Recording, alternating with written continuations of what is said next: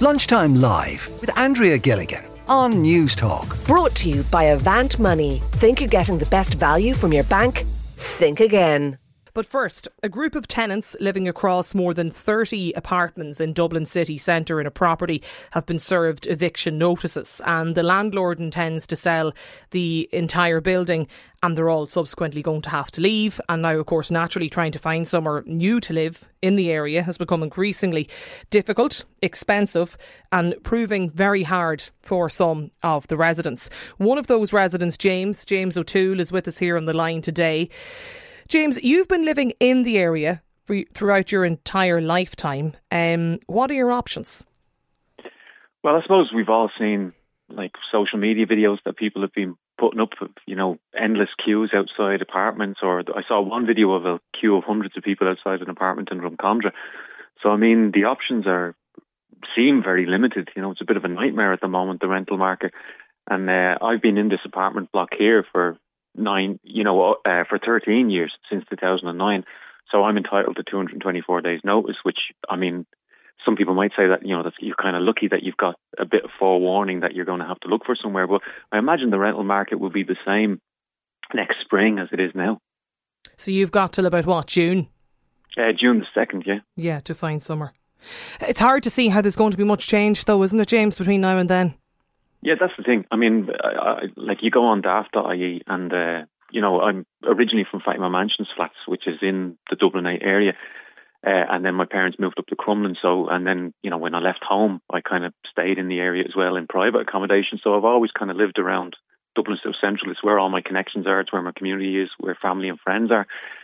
And uh, looking on at, at prices, I mean, me and my wife are going to have to go you know, out beyond the M50, like you, are definitely talking about going to Clondalkin or Rathcoole or, you know, uh, out to Tallaght or something before you can get a one bed because, you know, I'm in my 40s now. So the idea of paying, you know, 1,400 for a studio where everything, all your stuff is in mm. one room in Dublin 8, that's a bit of a nightmare when you're in your 40s, you know?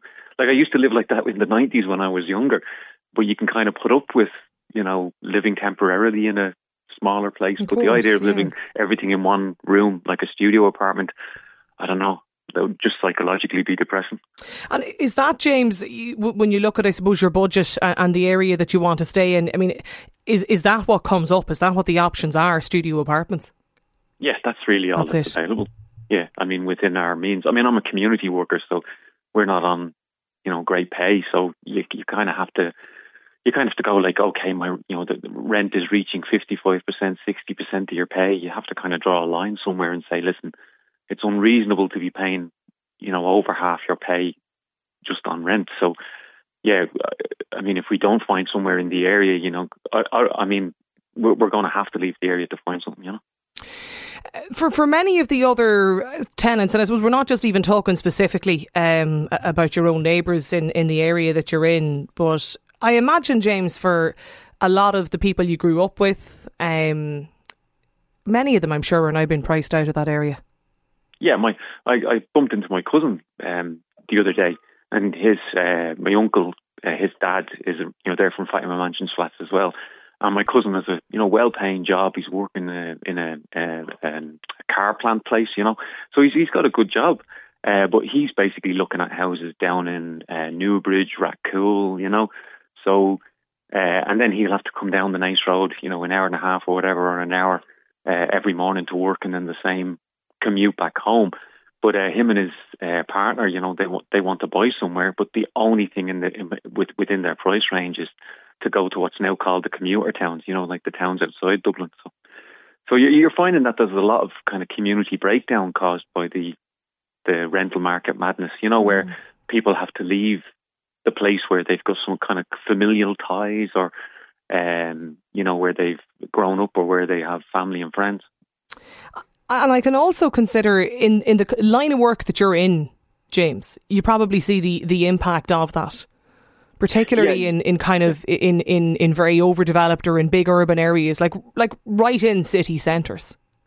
Yeah, I mean Dublin 8 is um, basically like every new development seems to be in a part hotel or student accommodation. And it's not student accommodation that say someone, you know, from a working class family who's going to UCD or something or, you know, uh, or gets to go to Trinity or something or whatever. You know, uh, it's not the type of student accommodation that everyday people could afford if they were sending their kid up to Dublin. Like this is, you know, overpriced, expensive student accommodation. You know, uh, tailoring to, mainly, to, you know, to the international market and things like that. And then there's a lot of apart hotels and Staycity hotels and all that kind of thing being developed in Dublin 8. So you're really seeing you know, uh, the, the, kind of gentrification of the area, and then that's obviously then having an impact on on um, the cohesion of communities, you know. Yeah. A text in here as well, James, I see from a listener who says, in the current climate, unless you're originally from the back of beyond, it's very difficult. Um, there's very few people who'll be able to buy where they originally grew up. I'm from near Salthill in County Galway, and as much as I'd love to stay there, we've had to move an hour's drive away, uh, all down to affordability and supply. 53106 is the text line number. James, um, Calvin is with us as well, Calvin O'Brien, who's one half of the Talking Bollocks podcast. Is gentrification something that's affected you, Calvin? Yeah, gentrification has actually uh, affected a lot of inner city communities. To be honest with you, I don't really know any part um, north or south of the Liffey of the city that hasn't uh, been impacted by the by the effects of gentrification. Um, like look at the likes of James there. There's 30 families living in that building with one stroke of a pen now. They all have this dilemma of facing. Um, who knows what they'll face, uh, considering the rental market that we're in at the moment, and it's only going to get worse as well. Like there's been no positive uh, signs from the rental market in the last few years. And um, yeah, I, I can't see I can't see any positive impacts of gentrification in these areas. Like it's really driving a disparity between communities. Um, we've generations of people who grew up here.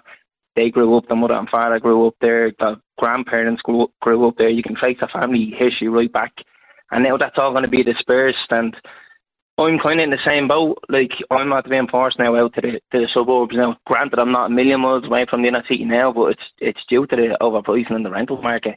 I can't grow. Uh, I can't afford to raise a family where I was raised. And is that is that something that I don't mean necessarily that, that annoys you or frustrates you, Calvin, but but was that ultimately the aim? You wanted to stay around where you originally grew up. Of course, like when when we were growing up, we were taught like if you work hard, applied yourself, educated yourself, made yourself attractive to employers. There's nothing that you can't have. And like I went through the uh, the education system in this country. I went to college. I'm in a well-paying job by most standards, and like it's it's really really eating into my salary just to afford to live where I'm living at the moment. So like I had no chance of renting in the inner city. And you're obviously you, are looking to buy, and you're you're you're gone out from the area that you, you grew up in. You're now out in the suburbs as well. Yeah, well, I'm, I'm looking to buy. No chance of buying. I can barely afford to rent. To be honest with you, like uh, if you go on and you look at the houses which are going at the moment, you'll see like I don't know a standard house will go up, which is already overpriced, and then somebody will come in and they'll offer twenty percent over asking straight off the bat. So how are you supposed to compete with that? You know, like you're in a bidding war now. You're not talking a couple of hundred euro mm. in a bid. You're talking twenties and thirties and forty thousand, and you're like, it took me X amount of years to build up that amount in the first place. How am I supposed to compete with this? And it's usually from overseas investors as well, like people who won't even step foot in these properties. They're coming in and they're buying them all, and that's it. And it's, it's giving the, the local people here like, they have no chance when it comes to the, the housing market. The likes of Dublin 8 and the area that you're talking about, James, it'll be an entirely, well, it'll be a complete, I don't want to say facelift, but like it'll be a very different place. I mean, uh, you see, that's the thing that's always presented that gentrification is about, you know, it's going to improve the area. But, you know, for people like me, you know, I remember going for walks with my granddad when I was a kid, you know, seven year, eight years of age, walking down past Guinness's, the smell of the Guinness. When I, when I smell that atmosphere, that just makes me feel, you know, I'm home. This is where all my memories are. And to be told that, you know, it's improving your area for, you know, an apart hotel or stay city to come in, uh, you know, to knock down uh, you know, blocks and then, uh, you know, replace them with short-term lets and, you know, stuff that's catering to tourists. You know, it's it's just it's not improving the area. It's actually taking the heart and soul out of inner city Dublin. You know. Text in from Connor who says there should be some help for locals to stay in their own area, something like an opportunity to be first offered flats or houses for sale before they go to the websites. I'm from Dundrum originally, but priced out of it, now living in Naas. This listener says, I would love to live beside my home house in Foxrock, never going to be able to buy near my parents. I suppose the other side of this is too, Calvin, it's not just an issue in inner city Dublin. Like, I mean, I, I can only anybody that I know from Dublin, nobody has been able to buy in their home home area. Like everybody is priced out of it. It's a nationwide Everybody issue. is, yeah. Yeah, now up and down the country, and what really rubs salt into the wound is the fact that there's a lot of vacant properties in this country that are just overpriced, that no one actually can afford. So you think somebody would come in and be like, oh, that's too expensive, I need to lower that down because it's going to burn a hole in my pocket, but they're happy to leave these properties vacant. Um, I don't think anyone should have a defined right to say, I grew up in this area, I'm entitled to live here, I get it. But there needs to be more put in place, and people need protection as well. There's no security for tenants there's no long term solution to this either. These are all short term solutions. Well, we're going to the sorry, eviction ban now been brought in. Exactly. Well, the eviction ban, or the government is hesitant to bring in an eviction ban and um, rent freezes as well. So these are all short term gains for long term problems. Like in 10, 15 years' time, we're facing generations of people who actually can't afford to retire.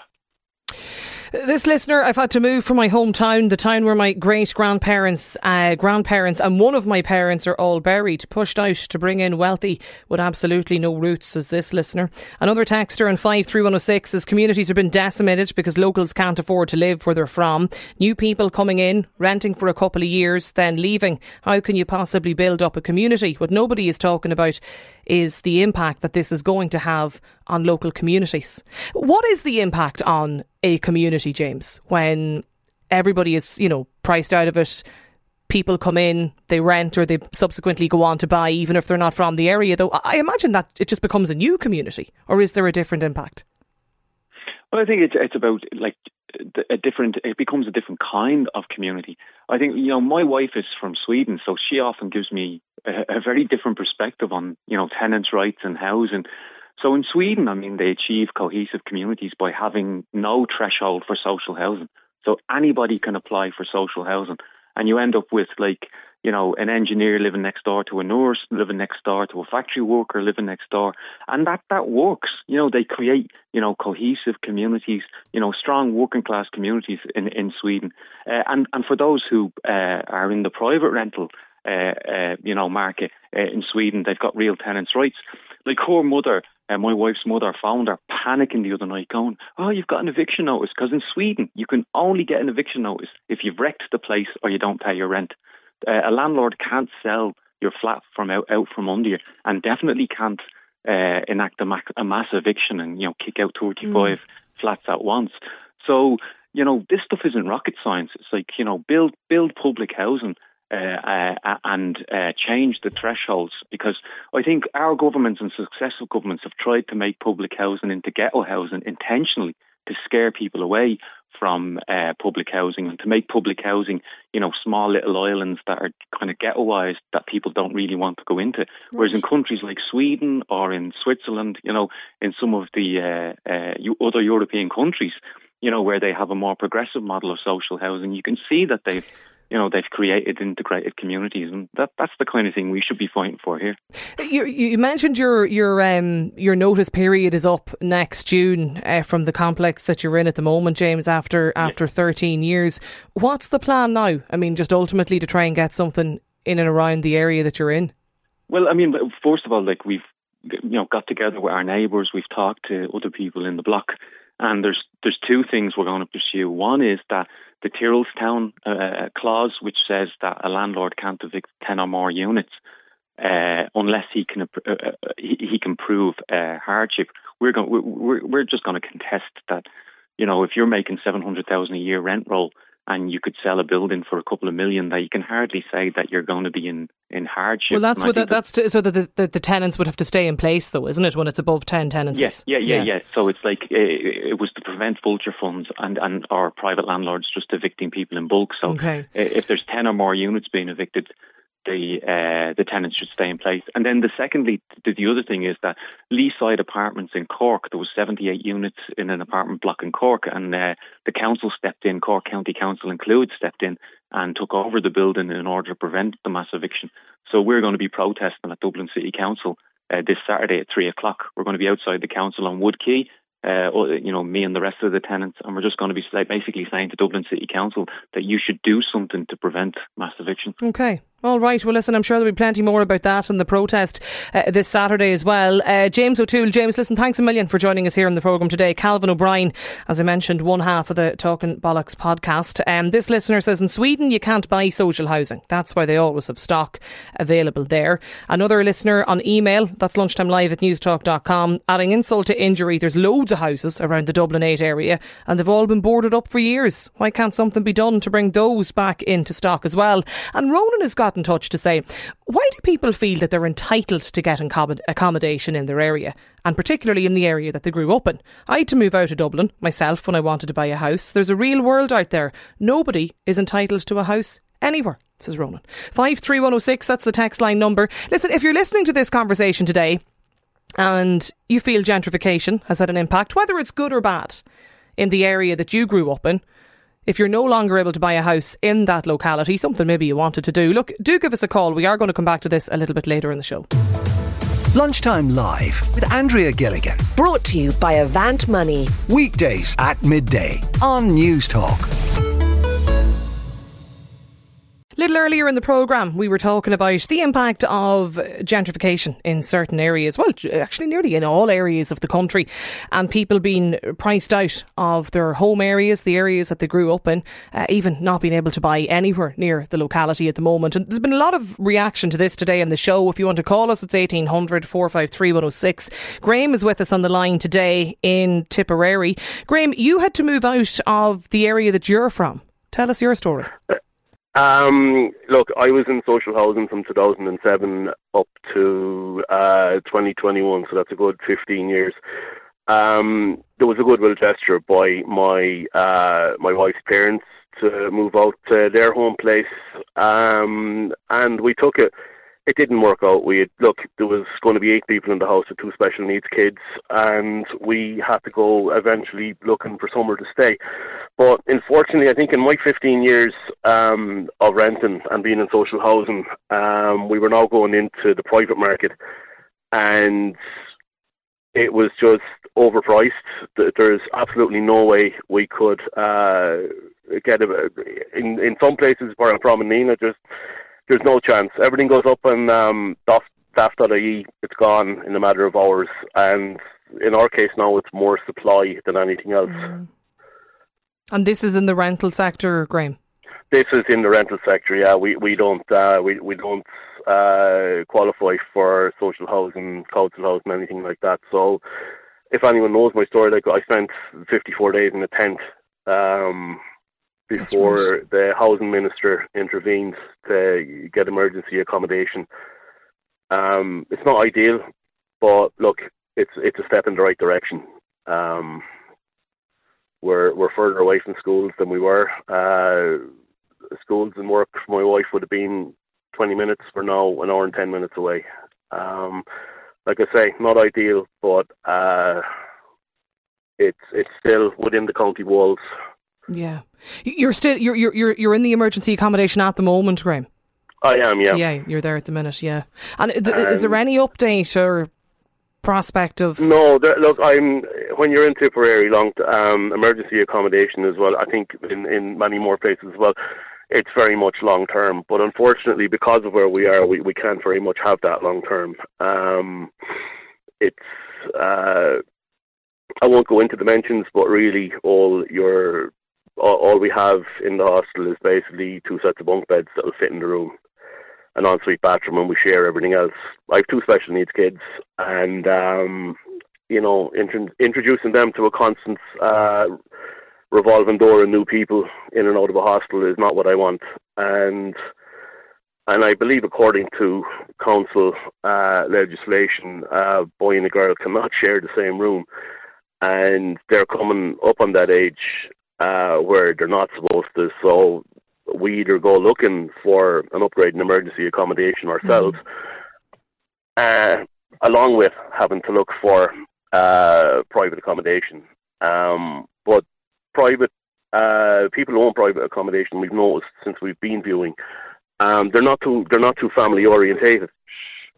No, they're not too um, family orientated. They prefer professional people because I suppose they can uh, get the maximum amount of rent out of them and you know, get because there'd be four or five of them, depending on the size of the house. I, I can see where they're coming from. Whereas when you have a family, family are looking more long term down the line, and um, I, I, it's not something they want. I don't think. I think they want people in and out of houses uh, so they can up the rent or whatever.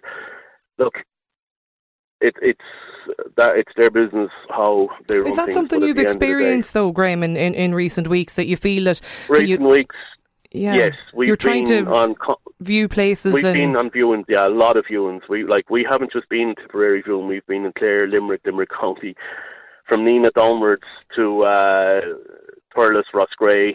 Um, to, we've been in Birr. Uh, we, we've been quite a few places, and every time it's uh, it's the same thing. It's just all it is now is a drain on my petrol tank. But we need to get somewhere that's even just close to the schools where we are. okay. And come the come the end of the school year, we'll sit down as a family and we'll talk about what's going to happen then. Whether we need to keep these. I, I mean, look, the school is brilliant. We can't fault the school. They've helped us so much. But at the end of the day, we have to sit down and discuss whether it's going to be anyway profitable for us to keep um, doing what we're doing, Okay. or whether we move the kids. How, how are the kids at the minute?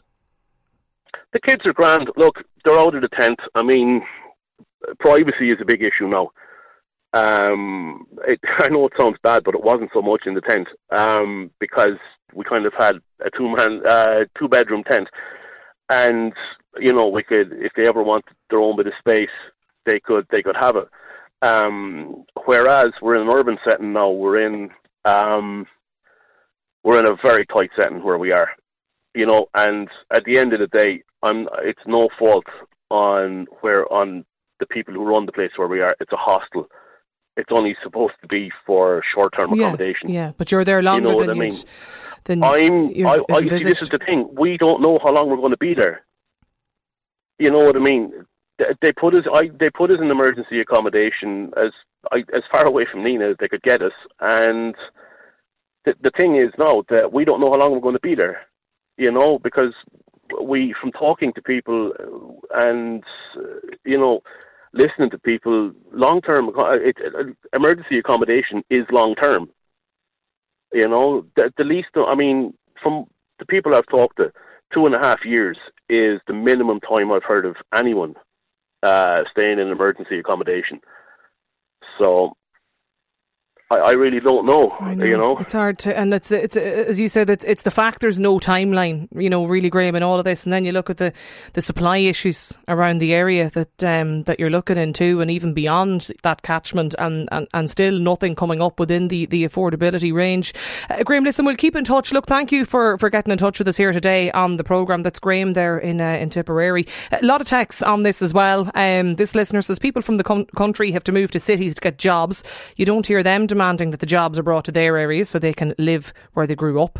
Another texter, communities are being decimated because locals can't afford to live where they're from. New people coming in, renting for a couple of years and then leaving. How can anyone possibly ever build up a local community? You need gentrification, says this texter, to develop areas. Life moves on and you need new people in the localities. And we'll take one more for the moment here in 53106. Dubliners whinging about having to leave their home place, which granted is sad, but it has been the reality for the majority of people in rural Ireland for countless years. Keep those views coming into us today. Have you been priced out of buying or renting? in your own uh, local area, in the area that you grew up in, more so than the area that you want to live in. What's the impact of that on the local community? And, uh, or maybe you're like that last texter who thinks that, look, gentrification, it's a great thing. You need it for development of, uh, of local areas and investment. Lunchtime Live with Andrea Gilligan. Brought to you by Avant Money. Weekdays at midday on News Talk.